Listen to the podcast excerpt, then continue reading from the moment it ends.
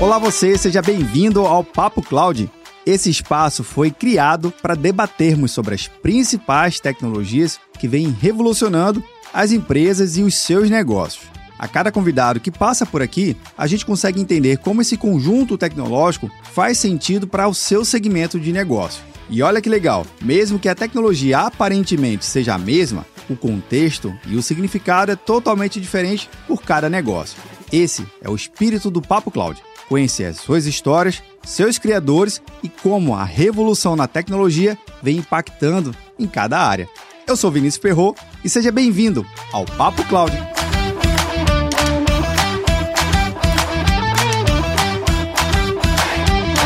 Olá você, seja muito bem-vindo ao Papo Cloud. Eu sou o Vinícius Ferro e nesse episódio eu bato um papo com o André Barreto da Unique Technologies. André, seja muito bem-vindo aqui ao Papo Cloud. Muito obrigado, Vinícius. É um prazer imenso estar aqui com vocês, com seu público. É uma satisfação muito grande para nós. Muito obrigado pelo convite e espero poder aqui contar um pouco da nossa história, do que a gente vem desenvolvendo aí nos últimos tempos. Se confunde muito aí com a minha história também. Então, Opa. espero que seja aí um, um papo bem legal. Sem dúvida. E olha só, o André vai compartilhar aqui algo que eles já estão desenvolvendo no mercado há um certo tempo e que parece coisa do futuro futuro, mas não é não, viu? É coisa que a gente precisa de há muito tempo. Eu vou simplificar aqui, mas eu vou estar simplificando de uma forma bem menor. O André vai me ajudar a melhorar o meu resumo depois. Mas para autenticação, exatamente. Boa parte da nossa vida hoje digital, a gente precisa nos autenticar de certa forma, seja no mundo real ou no mundo físico, ou no mundo virtual ali, mais ou menos tal do digital. E o André ele vem desenvolvendo justamente uma solução para poder destravar esses processos tão chato de autenticação, usuário e senha. Ele vai contar aqui.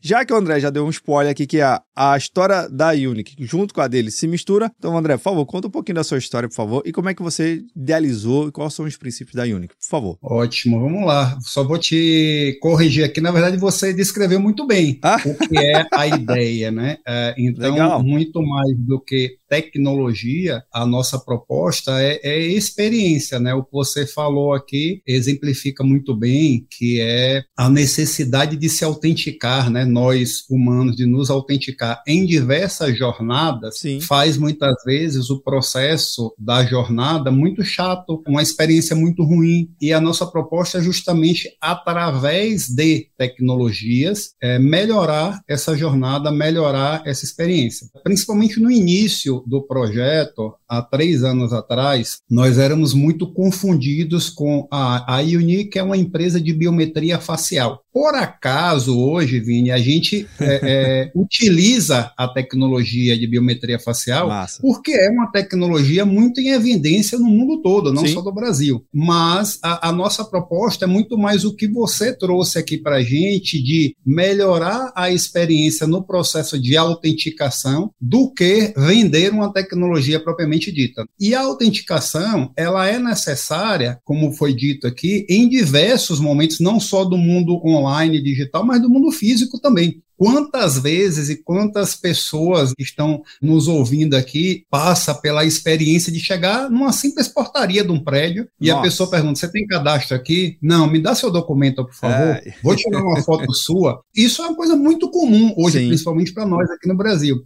E isso é um processo de autenticação. Naquele momento você precisa se autenticar, provar que você é autêntico, que você é você mesmo ali, para simplesmente entrar num, num estabelecimento, entrar num prédio, entrar num show, num evento, no cinema. Então, assim, este processo, que já é tão comum para nós, ele causa, quando eu falo esse processo, a questão da autenticação, né, dentro da jornada, ele causa uma fricção, vamos dizer assim, um atrito. É, e lá atrás, quando a gente começou, principalmente eu comecei a idealizar isso daqui, né, lá em 2017, 2018 ainda, eu já vinha de experiências de, de uso de tecnologias diversas, e aí por isso que eu comentei que é, a minha história é, se confunde muito com a história da porque eu já vinha trabalhando com tecnologias é, desse tipo para outros é, segmentos, para outros propósitos, muito mais um propósito de segurança, de antifraude, né? Então, é, propriamente dito, a tecnologia de biometria,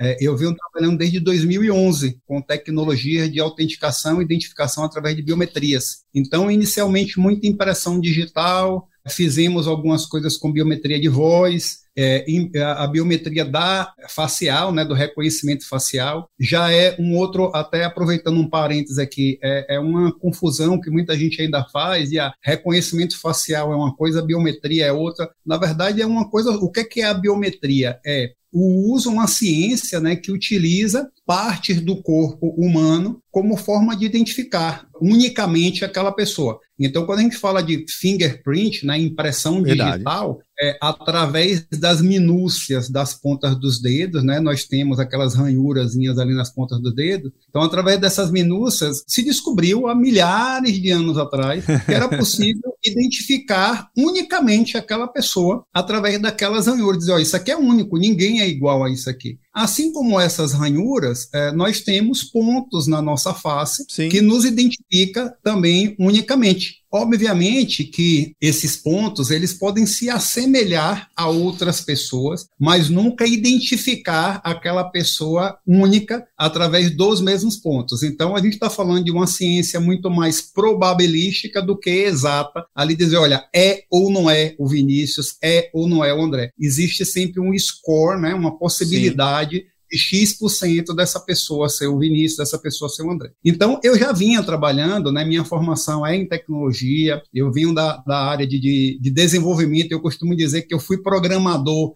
numa época que programador ainda era sub-raça, infelizmente, é, diferentemente de hoje. Mudou bastante, já mudou bastante. É, mudou bastante. Hoje está no topo da pirâmide, né? hoje está muito bem, mas eu, eu vi um dos primórdios aí de desenvolvimento, início de orientação a objeto, de internet, então, programei aí de, 2000, de 95 a 2000, dentro de uma empresa, né, de, um grupo, de, de uma fábrica de software e tal. Então, eu tive toda uma, uma bagagem, depois fiz um, um período, um, vamos dizer assim, um hiato aqui na minha carreira profissional, é, na área de negócios, onde eu, eu integrei aí grandes empresas de auditoria e consultoria no mundo, era denominada na época que eu entrei as Big Five, e depois é, eu fui justamente na Arthur Anderson, né, com a saída da Arthur Anderson aí desse cenário, virou Big Four, que está até hoje, né, Sim. e aí fiquei nisso aí até 2011, né, então 11 anos dentro de, de carreira dentro dessa área. Quando eu voltei para o outro lado da mesa, é, não mais aí escovando bits e bytes, Sim. mas mas voltei, digamos assim, para uma, uma, proximidade mais técnica do negócio. E aí foi justamente com esse tipo de tecnologia, né, a proposta de autenticar e identificar pessoas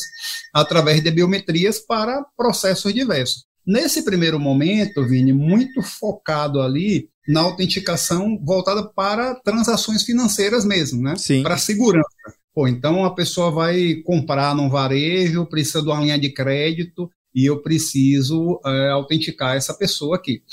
É, e, e, fizemos um primeiro projeto, vamos dizer assim, uma primeira startup, mas era um negócio dentro de uma grande corporação, né, o que se chama muito de corporate venture, né? É, então você tem algumas dores das startups e uma é, e algumas outras que as startups em geral não têm. Né? É, você meio que entra ali num, num, moedor de carne daquele negócio e é, bem, é, bem colocado. pode ser esmagado ali dentro pelo próprio, pela própria mãe, né? pela própria corporação. E aí participei de um primeiro negócio assim, depois é, terminou não dando certo esse negócio, a gente foi para uma outra oportunidade também de biometria, com uma plataforma multibiométrica, com impressão digital, face, voz e íris, para vender isso no mercado no modelo de serviço, né, biometria como serviço, né, é, se falava muito em, em SaaS na época, né, software as a service, e a gente meio que montou um modelo de biometric as a service, né, biometria como serviço, não necessitando ali das corporações de um investimento uh, inicial alto, né, um, um capex ali muito muito alto para fazer aquele negócio funcionar,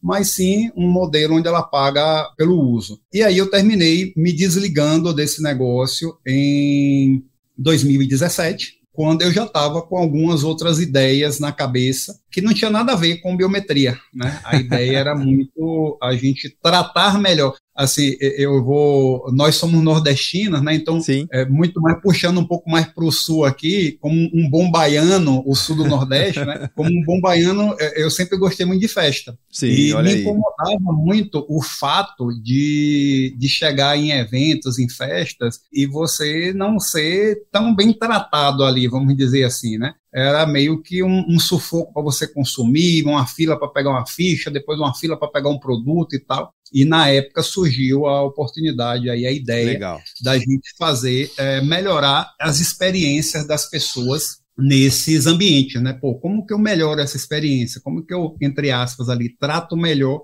a pessoa ali e quais são as consequências disso. E daí surgiu né, essa startup, eu fui para dentro também do negócio, atuamos durante um, um, determinado período, atuei durante um determinado período nesse negócio e aprendi bastante né, de como é a questão da experiência das pessoas, o que é que isso interfere na jornada da pessoa, e nesse caso especificamente da, da ZigPay, a gente é, percebeu claramente, provou claramente, né, um aumento de consumo, não é que a gente passou a. a, é, ninguém era obrigado a consumir mais. Simplesmente pela experiência ser melhor, as pessoas consumiam mais. As Verdade. pessoas estavam dispostas a consumir mais. Né? Quem nunca foi num evento e falou, pô, eu gostaria de beber mais, eu gostaria de comer mais aqui. Mas quando olha a fila, olha pro final da fila assim. Um dinheiro, é... Exatamente. Daqui a pouco eu vou.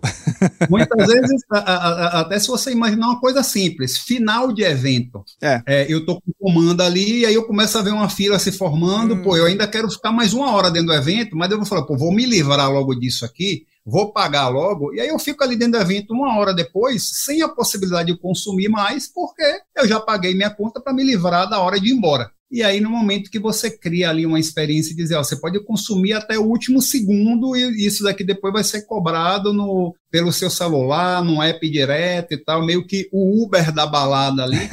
Isso aí abriu o horizonte, né, de uma forma muito clara de olhar as pessoas, elas estão dispostas a terem experiências Legal. melhores. E aí, em 2000, curiosamente, de 2017 para 2018, um dos eventos que eu estava operando no Nordeste, lá em, Fortaleza, lá no Ceará, me chamou uh, muita atenção que parte do evento era open bar, parte do evento era pago, e me chamou muita atenção de que as pessoas que compraram o open bar não chegaram perto de consumir em produtos o valor daquele ingresso, vamos dizer assim. Interessante essa tua observação, viu? Ficou muito claro que as pessoas estavam pagando pela experiência ali, entendeu, Vini? Então vamos dizer assim, você vai geralmente no evento open bar, ele é três, quatro, cinco vezes mais caro do que o ingresso comum. Então vamos dizer assim, ah, um, uma pista custa 300 reais, né? O, o comum e o, o, a área premium, né? A área open bar custa 2.500 reais. E aí essas pessoas, ao final do evento, analisando ali, né, o dashboard, os números do evento, me chamou muita atenção que essas pessoas não chegaram perto de consumir isso aí. E aí me veio a ideia de dizer, pô, eu conheço da tecnologia, né, de, de autenticação, já trabalhei em outros âmbitos dessa tecnologia. Sim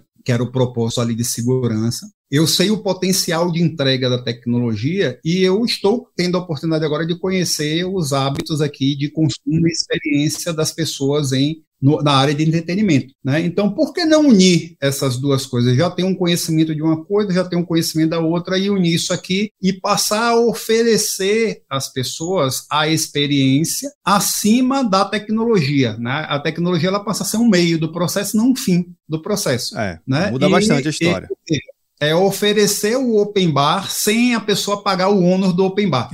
e aí, nesse momento, surgiu a ideia de fazer um MVP, né, um produto mínimo viável, um protótipo. Então, imagine uma câmera de CFTV, né, que são essas câmeras que a gente usa para fins de segurança mesmo em ambientes, e que em vários eventos, várias baladas, ela já tem com propósito, de, já existem né, com Sim. propósito de segurança. E eu pego uma câmera dessa e ponho aqui atrás do, do bar, né, do balcão. Então, vou imaginar que aqui eu tenho um balcão na minha frente. De um lado eu tenho o André, que é o atendente, né, que é o barman. Do outro lado eu tenho o Vinícius, que é o, o consumidor. E o Vinícius se cadastrou antes para ir naquele evento, através da face dele. E aí, mais uma vez, um parênteses aqui: fazia muito sentido ser a biometria facial nesse momento, inclusive pela própria maturidade da tecnologia Verdade. atual. Né?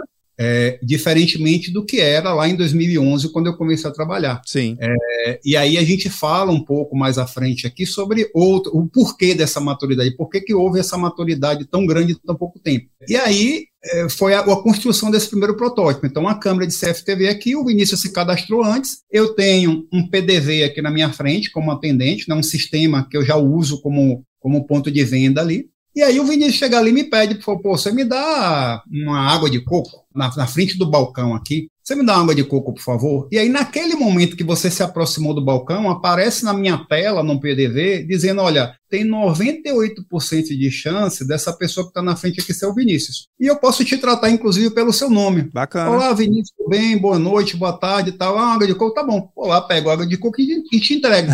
Sem a necessidade de você se autenticar naquele momento. O que é que é a autenticação nesse momento? Não é você mostrar seu documento, nada disso. É simplesmente você mostrar um cartão de comanda, uma ficha, uma né? o simples da pessoa a pessoa tem que comprar uma ficha antes e apresentar naquele momento, aquilo uhum. ali é o ato de se autenticar, dizendo, olha, Sim. eu estou autenticando a minha transação, comprovando de que eu posso consumir isso aqui, porque está é, tá aqui, está comprado. E aí eu faço essa autenticação através de uma tecnologia sem a necessidade de passar esse ônus da autenticação para o Vinícius. E aí o Vinícius chega ali e fala, pô, você me dá esse produto, eu te entrego o produto, então para você foi uma experiência open bar, só que naquele momento aparece o seu rosto ali, né, dizendo, olha, tem 98% de chance dessa pessoa ser o Vinícius, e eu te trato pelo seu nome e eu comando aquela água de coco na sua conta. Então, para você foi uma experiência, só que você não está pagando o ônus do open bar, você está pagando somente pelo produto que você está consumindo. E aí, uma vez esse MVP pronto, a coisa ficou, assim, modéstia à parte, tão linda, tão, tão legal, que eu falei, cara, isso aqui não é um produto para essa startup, isso aqui é uma nova empresa. E aí vem um pouco, Vini, do vício aí de quem é, adentra por esse mundo de startup, né? Do empreendedorismo, né? Vem esse vício de querer montar novas empresas, novas coisas. Eu acho que assim, e para nós, o grande problema no final das contas é chegar em casa e convencer minha mulher de que tinha que abrir mais um CNPJ. Né? Nossa, né? Porque, pai do céu. É, aí, desafio. Aí vem é, e, e fala, putz, isso aqui é um novo negócio. E daí eu debrucei sobre aquilo, comecei, passei alguns dias, semanas, meses, pensando, pô, como é que pode ser, que tipo de tecnologia eu vou usar, como é que vai ser, qual vai ser a experiência, o que é que eu quero oferecer, e aí, é, e o que é que isso vai ser no final das contas, né? E no final das contas, isso virou muito claro ali é, em 2018 ainda, ficou muito claro na minha cabeça que eu queria ter uma experiência de, olha, essa mesma pessoa que se registrou para ir no evento aqui, ela pode utilizar esse registro dela para entrar no prédio que ela trabalha. Ah, ela Sim. também pode entrar no prédio que ela mora. Ela pode usar para entrar na academia que ela malha. Ela pode usar para ir dia. no show. E é meio que a experiência que nós temos no mundo online, o famoso single sign-on, né, do mundo online, que é o quê? Você entra ali num site para se cadastrar e você tem a opção de fazer seu cadastro todo de novo, ou seja, o atrito, a fricção de você ter que preencher tudo de novo, ou lá no finalzinho você tem um botãozinho, ah, eu quero entrar com minha conta do Facebook, eu quero entrar com minha conta do Google, com minha conta da Apple. E aquilo é o single sign-on. Eu vou pegar um cadastro que eu já fiz previamente Sim. e eu vou me autenticar naquele momento. Só que isso a gente não tinha no mundo físico. Então minha ideia era, olha, é uma base única, um local único, onde as pessoas, ou na verdade o titular do dado, que é a pessoa, que é o Vinícius como consumidor, eu vou empoderar esse cara dele dizer onde é que ele quer usar ou não a tecnologia dele. E hoje, falando em LGPD, como nós falamos aqui no Brasil, hoje Sim. isso virou uma coisa tradicional. Na verdade, isso é o must have, não é mais o nice to have, né? Mas, Verdade. a gente está falando em 2018, ninguém falava ainda nisso. Né? E, e, veio a ideia de dizer, olha, eu quero empoderar esse cara, né, o dono daquela informação da biometria, e dizer, olha, você vai dizer onde é que você quer utilizar isso ou não. Por que, que eu estou te dizendo isso? Porque Muita gente, inclusive, me questiona hoje sobre isso. Pô, mas como é que funciona? Se eu te perguntar, por exemplo, no Recife ou aqui em São Paulo, você pergunta, pô, André, em quantos prédios comerciais, pegando o exemplo que eu dei aqui, Sim. você tem seu rosto cadastrado, né? Porque quando eu falo seu rosto com uma foto sua, eu, eu posso transformar aquilo numa biometria. Eu não faço ideia. Porque praticamente toda semana você vai num prédio diferente, Exato. você faz um cadastro novo. E uma das premissas da Lei Geral de Proteção de Dados, né, da LGPD, é que eu, como titular daquele dado, daquela informação, eu tenho o direito de revogar a qualquer momento o meu cadastro onde eu estiver. Só que se eu não sei onde é que está meu cadastro, como é que eu vou revogar? Então, a premissa inicial foi justamente dizer, olha,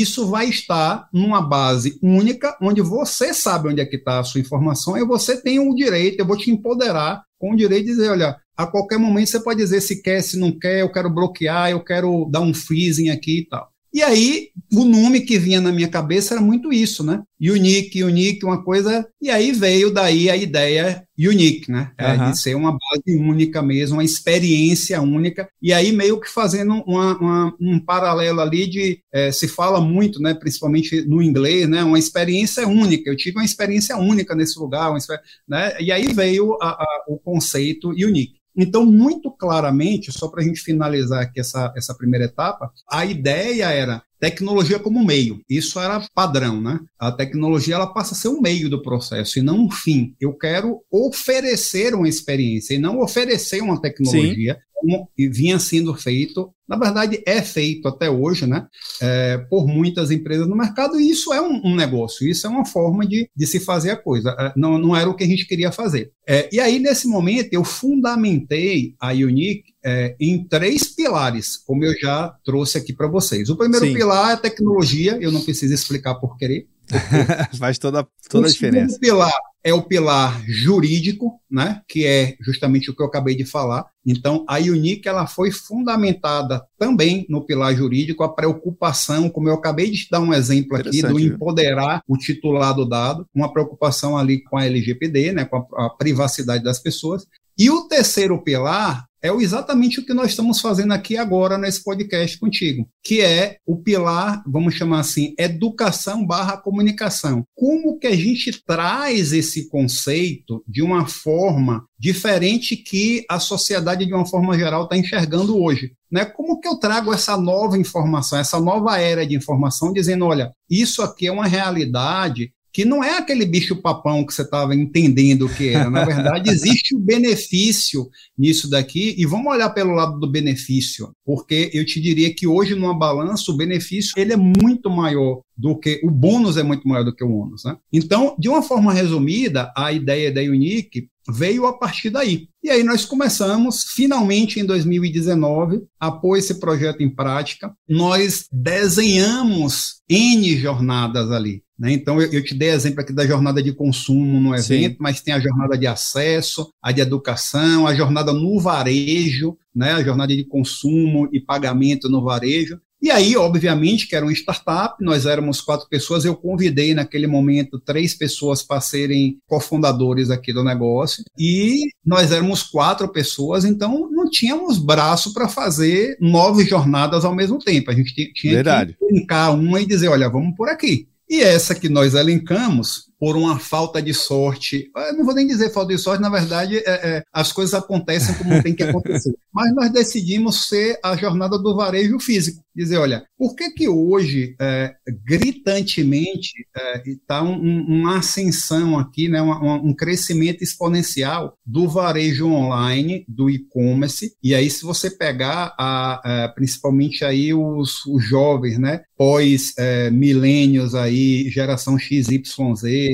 e etc., por que, que eles têm, têm a preferência do e-commerce uh, em detrimento ao consumo do, do varejo presencial? Porque a experiência do varejo online é muito mais legal. É muito melhor você chegar ali, pô, é esse produto que eu quero, é esse tênis, essa camisa, é isso aqui, pô, eu vou lá. Já está resolvido. Né? Aqui em São Paulo, eu acredito que em Recife é a mesma coisa, em poucas horas, a depender do, do, do da instituição que você está comprando, o, o, produto está na sua mão. Você necessita de você sair e tal. Então, é, aquilo ali, é, a experiência é muito mais legal. Muitas vezes a experiência no físico é a experiência arcaica. Era, é, o, o, comprar no varejo físico é, é dessa forma desde que meu bisavô comprava. Aí você chegar ali, é atendido por uma pessoa e o cara tentando te convencer de uma coisa, pô, eu quero um sapato preto. Não, mas leve o marrom que está muito lindo, não sei o que e tal. Né? E aí, isso, o, essa geração nova né, que veio chegando é, passou a não aceitar tão bem isso daí e tinha essa experiência. Então a gente falou, pô, por que a gente não trazer a experiência do online para o físico e transformar a experiência do físico numa coisa melhor. E o nosso a nossa falta de sorte foi justamente é, no dia 3 de março de 2020, nós assinamos o primeiro contrato da Unique é, com um varejo físico, a utilização aí de 450 câmeras de CFTV para fazer essa experiência legal. Só que no dia 16 veio a pandemia e fechou é. todo o varejo físico.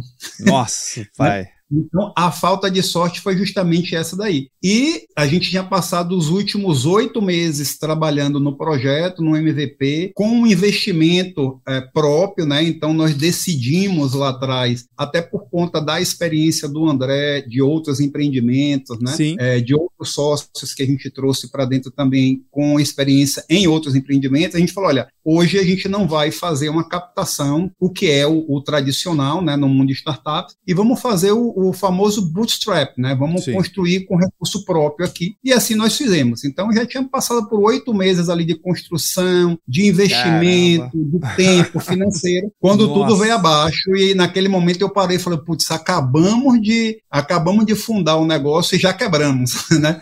E aí veio a pivotagem, né? A famosa pivotagem da gente dizer, pô, vamos virar aqui totalmente é, o negócio para um outro lado. E naquele momento, um negócio que foi constituído com o propósito de ser B2B2C, o meu foco final era o consumidor, era o B2C, uhum. é, a gente botou totalmente para o B2B, numa área que nós acreditamos no momento, naquele momento, né, eu acreditei muito Sim. fortemente uma, uma, área em expansão que era a área de logística. Eu falei, olha, quem é que vai precisar hoje se sustentar nesse período de pandemia que a gente não sabe quanto tempo vai durar? A logística é o que está bombando, está todo mundo em casa pedindo desde comida até mantimentos, mercado, o que for. Então Exato. a logística vai ser muito forte. E aí fomos para a área de logística em setembro. Então, de, de, de, março até setembro foi essa pivotagem, essa reestruturação, mais investimento de tempo, mais investimento financeiro, né? E aí, em setembro, a gente começou a fazer um primeiro piloto, começamos a fazer um primeiro projeto, é, outubro, novembro, e aí, dezembro, a gente emitiu a primeira nota fiscal. Então, mais de um ano Caramba. depois de, de, fundação da empresa, a gente conseguiu imprimir a, é, emitir a primeira nota fiscal mas, de fato, Vini, o, o ano de 2021 foi o nosso primeiro ano de operação. Então, eu te digo assim, que a partir de janeiro de 2021, eu dei aquela respirada e falei, putz, agora, agora a coisa vai. Passamos essa, essa meio zona da morte aqui, agora, Turbulência, agora viu? E aí, é, após essa turbulência, a gente de fato deu uma guinada exponencial. Então, fizemos um crescimento uh, no ano passado de 3.070%. Uma linha né? reta, é, daqui exatamente. do zero para cá, não foi nem, curva, não, teve curva, foi reta. Exatamente, um vetor. e aí, isso nos deu é, prêmios, né? Alguns prêmios. Esse ano a gente foi premiado aí pela revista Exame, pela pela Price Waterhouse, pela PwC, é, como o negócio de maior expansão é, no último ano aqui no Brasil, com esses 3 mil por cento de crescimento, tivemos um faturamento histórico. Esse ano a gente mais do que dobrou, quase triplicou esse tamanho do faturamento. Então, isso meio que veio corroborar a, essa ideia toda que eu te trouxe aqui, né? Do que era, olha, as pessoas estão atrás dessa experiência, elas estão dispostas a ter experiências melhores, né? E aí veio hoje é, um negócio já, vamos dizer, consolidado, inserido em várias dessas jornadas, então não só Verdade. no entretenimento, né, nós temos cases aí com prêmios também, agora em novembro acabamos de ganhar um prêmio nesse case aí que você comentou do Beach Park aí é, é, no Ceará, é, um case justamente de promover a experiência do consumidor ali no acesso, no consumo, né? E, e isso daí vem mostrando para a gente é, justamente que o que a gente vinha desenhando é, era o caminho a ser seguido, né? E isso é muito gratificante, entendeu? Isso aí, toda essa jornada que você vai contando, André, de fato é árdua, não é fácil, principalmente aquele momento do, do vai, não vai, putz, não foi agora por conta da pandemia que chegou, aquela coisa toda, mas mostra, né, que tem mercado ainda para crescer e só está começando a história, né? Porque esse crescimento vetorial que você, né, nem exponencial, o crescimento vetorial, é, é só o início de, um, de uma jornada que tá, não arranhou nem a superfície. Que você citou, André, vários cenários aonde a gente tem esse desafio. É numa clínica médica, é no, no numa consulta, no evento, no empresarial, enfim, na portaria do nosso prédio, em uma compra simples. Você vai na padaria, às vezes tem que pegar cartão, tem que pegar senha, o dinheiro não, o dinheiro não conta, você tem que voltar no carro que a carteira ficou. Então, todas as no, a, a jornada no nosso dia a dia, ela precisa de ter uma solução mais simples. Agora, uma coisa que você. Tudo que você falou tem um destaque importante, mas uma coisa que você comentou que eu acho importante destacar aqui para quem está acompanhando a gente, vendo ou nos ouvindo, que é o empresário, o empreendedor, ele perde oportunidade porque ele tem toda uma jornada muito legal na loja dele ou no estabelecimento dele. Então, é uma gôndola bonita, é uma, é uma vitrine bonita, mas na hora de pagar, acho que não tem outra palavra, mas é a pior experiência. A máquina trava, o sistema trava, o, o cupom não sai. Então, eu acho que é um recado muito claro se para quem está acompanhando, quer realmente fechar todo o ciclo de uma excelente experiência e ter uma experiência excepcional, eu acho que aqui está bem claro, viu, André? Eu acho que você citou aí exemplos claríssimos. E aí, se você me permitir, é, eu quero dar exemplos é, práticos aqui, né?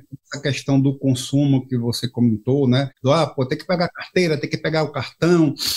É, mas vou, vou, dar um exemplo que a gente, há um ano e meio, é, vem vivenciando através de um desses clientes, que é justamente o Beach Park, que eu comentei aqui anteriormente. Sim. Então, qual era a jornada do cliente do Beach Park, do consumidor ali? Então, ele entrava no parque, ele recebia um cartão de consumo pendurado num cordãozinho que ele pendurava no pescoço. E é um parque de diversões aquático, né? Com uma área física grande, relativamente Verdade. grande. E o cordão pendurado no pescoço vai de encontro às regras de segurança física do parque. Né? Verdade. Né? Você não pode utilizar as atrações com aquele cordão pendurado no pescoço. Você não pode descer num água daquilo, é. porque aquilo ali pode prender algum canto e, e, e terminando um acidente grave, né? Então, o que é que era o mais comum das pessoas? Era, eram duas experiências totalmente incompatíveis no parque. Uma era consumir e a outra era se divertir. E muitas vezes o consumo, a, a diversão faz parte do consumo, assim como o consumo faz parte da diversão. Verdade. Então, o que é, que é muito comum? O cliente chegava ali e pegava aquele cartãozinho preso num cordão, ele enrolava, colocava dentro de uma mochila, na mesa onde estavam as coisas dele, um local onde geralmente você está de roupa de banho ali, de sunga, de biquíni, né? Não tem muito onde colocar nada, viu?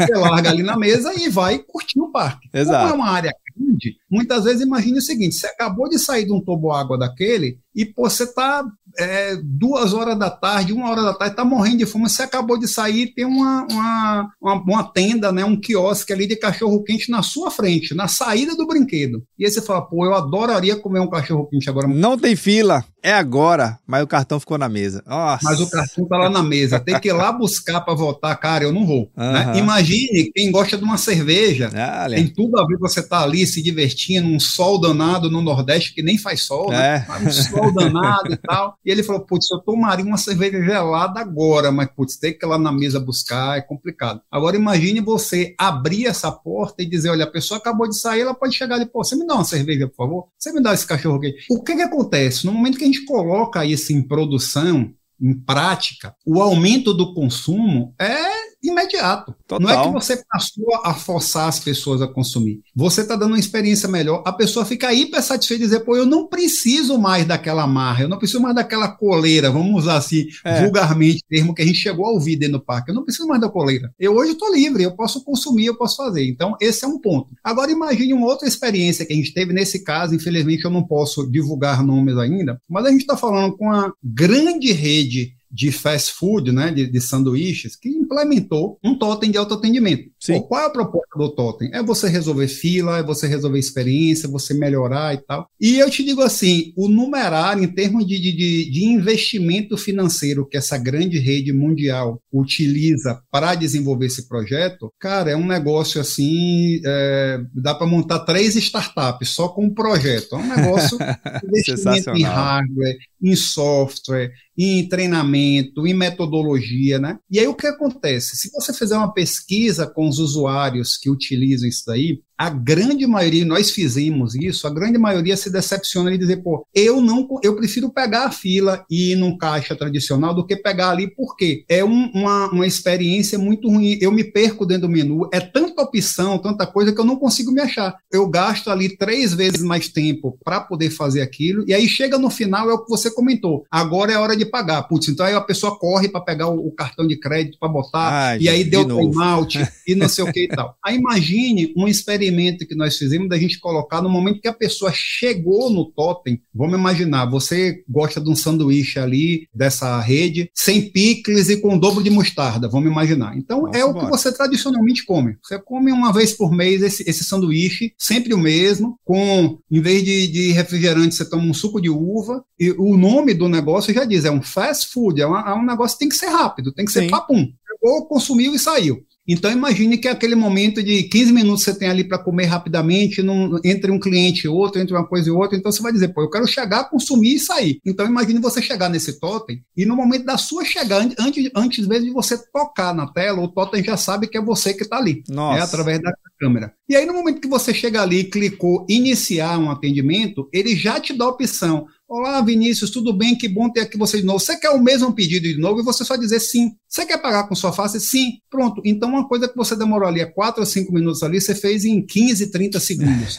E você diz, é. acabou. Consumiu, pegou, seu pedido vai estar no balcão tal. Acabou. Nossa. Entendeu? E então, os impactos disso, dessa experiência, é o que a gente vem sentindo aí ao longo do tempo. E aí, só por fim, só para a gente fechar aqui essa etapa aqui de, da experiência, né? Boa parte das nossas vidas é trabalhando, né? Ali, se, se você pegar Sim. das 24 horas do dia né? A grande maioria das pessoas ali dorme 7, 6, 7, 8 horas, Sim. né? O resto do tempo, a maior parte, você está trabalhando, está fazendo. Então, assim, pô, o que, é que adianta você ter essa experiência somente no lazer, no entretenimento, no consumo, nos momentos extra-trabalho, e no trabalho você tem uma experiência péssima. Então, vamos pegar aqui o que a pandemia nos trouxe de presente, a oportunidade de fazer essa jornada de trabalho. Então, a gente tem um grande cliente, um centro de distribuição aqui, é, nesse caso também pode ser dito, já foi inclusive divulgado é o Mercado Livre. Legal. Então, o Mercado Livre tem um, um CD aqui em Cajamar, no interior de São Paulo, pô,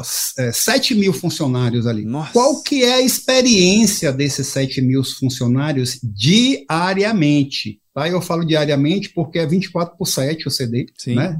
É, e diariamente essas pessoas passam ali pela experiência de descer do transporte, a grande maioria utiliza o transporte da empresa. Então ela desce do transporte e eles tinham a experiência há dois anos atrás de pegar uma hora e quinze, uma hora e meia de fila para trabalhar. Nossa, Por quê? Era uma fila para o detector de metais, depois uma fila para bater o ponto, depois uma fila para, como é um centro de distribuição, tem várias áreas, né? Exato. Tem o picking, tem o packing, né? Dentro da logística ali. Sim. É, a, a, hoje, hoje você vai trabalhar no picking, hoje você vai trabalhar no packing, né? Cada dia é, é, é um, um, um, rodízio ali, você vai trabalhar numa área diferente. Então, depois de passar por tudo isso, a pessoa ainda ia para uma sala de direcionamento onde ela ia saber qual era a área que ela ia trabalhar naquele dia. E através da tecnologia, nós reduzimos esse tempo de acesso ao trabalho de uma hora e meia para 14 minutos. Nossa. Foi introduzido dentro da jornada diária dessas pessoas uma ginástica laboral, era uma coisa que elas não tinham, não tinham tempo de fazer. Então, se você olhar na visão, no prisma aqui, B2B, né, na, na, na empresa contratante ali daquelas pessoas, ela tinha um prejuízo mensal e anual ali gigantesco em hora extra, em Sim, produtividade. Milhares de horas. Exatamente. E aí, se você pensar no lado das pessoas, era uma experiência péssima, da pessoa dizer, pô, eu vou pegar depois de X horas aqui dentro do ônibus para chegar lá no, no coisa, no, no, no, centro de distribuição, ainda pegar uma hora de. Então, você, é, quando eu falo em experiência, é experiência em todos os âmbitos, né? Do trabalho, do lazer, do dia a dia. Então, como eu te falei, qual é a primeira pergunta que te fazem quando você chega numa farmácia hoje? Você chega no balcão da farmácia, qual é a primeira pergunta que te fazem? Eles dizem, você tem o cadastro da farmácia, que é o famoso É seu CPF, por favor? em, outras palavras do que você está dizendo, qual é seu CPF, por favor? É a primeira pergunta. Em qualquer farmácia que você vai, é. qual é seu CPF, por favor? Né? É o quê? É a necessidade de você se autenticar. Você diz, ah, meu CPF é tal. Imagine você chegar no balcão da farmácia e naquele momento ali você, a, a farmácia já Só sabe quem você é, confirmar. qual é o plano de saúde que você tem, entendeu? Já sabe a promoção que você vai ter naquele dia. O que... Então, assim, a ideia é justamente facilitar através do uso de tecnologias para isso aí. Sensacional, assim, a, a história era uma solução que há muito tempo a gente já tinha aquele anseio de já ter em contato, né? É o famoso, a gente já viu em filme, só falta na prática. o filme se tornando realidade. E isso é incrível, André. Assim, é... me sinto aqui muito feliz de poder ter tido essa oportunidade de conhecer a história por você, né? E é bem legal. Mas a gente tem que fazer a última pergunta aqui para encerrar nosso bate-papo. A gente já está aqui no nosso tempo, bem evoluído. A pergunta que eu faço, André, é o seguinte: ela cria todo um plano de fundo tecnológico aqui do Papo Cloud. É uma pergunta que eu sempre faço a todos os convidados que passam por aqui, mas busca entender o seu lado pessoal do que, que você entende sobre o tema. Pode responder para o lado técnico ou não técnico. A resposta certa é a sua resposta. Então, bora lá. Para o André, o que é essa tal da computação em nuvem? Cara, isso é o divisor de águas, né, dos últimos tempos. Então, pegando o gancho do que eu te contei aqui da minha história do André aí agora, como eu come, comecei a falar, eu vim de um tempo que programador, né, desenvolvedor era sub-raça. Então, tecnologias ali de, de, baixo nível, né, linguagem de baixo nível, é, é, linguagem de máquina ainda, assembly, etc. E a gente sempre teve uma grande dificuldade durante uma boa parte dessa jornada aí, é, que era justamente a escalabilidade de algumas coisas, né? Como Sim. que a gente escala isso daí? Então, com, o, com a, a chegada do, do cloud computing, né, da, da própria a computação em nuvem ali, a possibilidade de você é, fazer processamento em nuvem e trazer isso para o dia a dia e não mais rocket science ali, dizer, pô, um dia isso vai... Eu me lembro ainda na faculdade, quando eu vi isso aí, falei, pô, um dia isso vai ser viável, né? Assim como é, é, infância e adolescência ali, a gente via falar de, ah, algum dia a gente vai ter um aparelho que eu vou poder falar com a pessoa do outro lado do mundo e ver a, a face dessa pessoa, que é o que a gente está fazendo aqui agora, que é o que você faz com seu celular, né?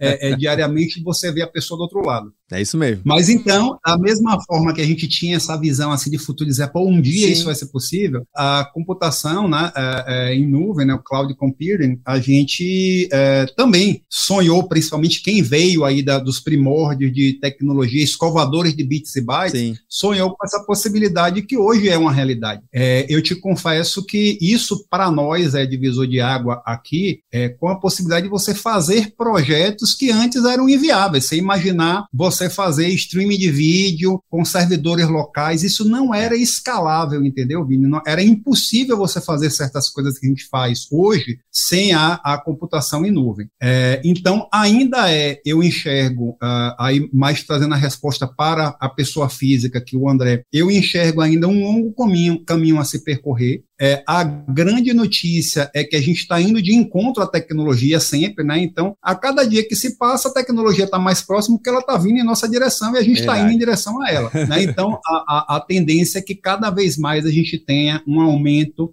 desse consumo de computação em nuvem, né? esse consumo de, de processamento em nuvem para N áreas que hoje ainda não utilizam, né? E, e muitas vezes até por recurso financeiro, é, a depender do que você vai fazer e da forma como vai fazer fazer ainda é inviável financeiramente é, se fazer, mas muitas vezes mais viável do que você fazer on-premise, né? Do que você fazer o processamento Sim. local. Então, assim, resumidamente, eu não sei se eu consegui te responder aqui, mas na minha visão é, é de fato um divisor de águas para o tipo de proposta que a gente vem trazer aqui, onde a tecnologia não é um fim e sim um meio. E o Cloud Computer, ele, ele proporciona este meio de uma forma melhor. André, tá respondido, meu amigo. Queria muito agradecer, viu, André, pela sua participação aqui no Papo Cloud. Foi muito bacana, foi muito massa. Um termo que a gente usa muito aqui, né? Foi muito massa. Eu acho que, cara, sua história aí só tá começando. Sucesso nessa jornada. Vamos que vamos. E conta aqui comigo, conta aqui com o Papo Cloud pra gente divulgar novos casos de sucesso. Viu? Tem muito papo ainda para rolar, viu?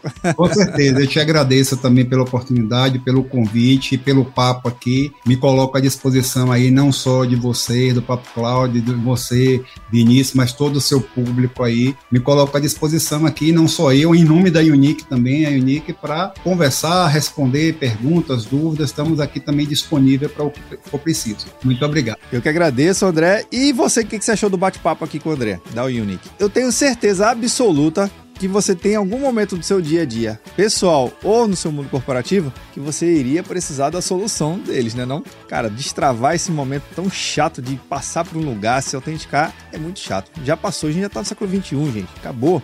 Já tá em 2022, 2023 já tá batendo aí na porta. Vamos resolver esse problema. Vamos, pense agora, viu? Vou deixar o link aqui da Unique na descrição do Papo Cloud para você poder conhecer um pouquinho mais. Quem sabe entrar em contato com eles também. Vai ser bem legal. E agradeço a sua participação aqui, a audiência. E você sabe que esse bate-papo nunca termina por aqui. A gente continua discutindo lá no nosso grupo do Papo Cloud Makers. Link na descrição para facilitar a sua experiência. Obrigado pela sua participação. E aí, tá na nuvem?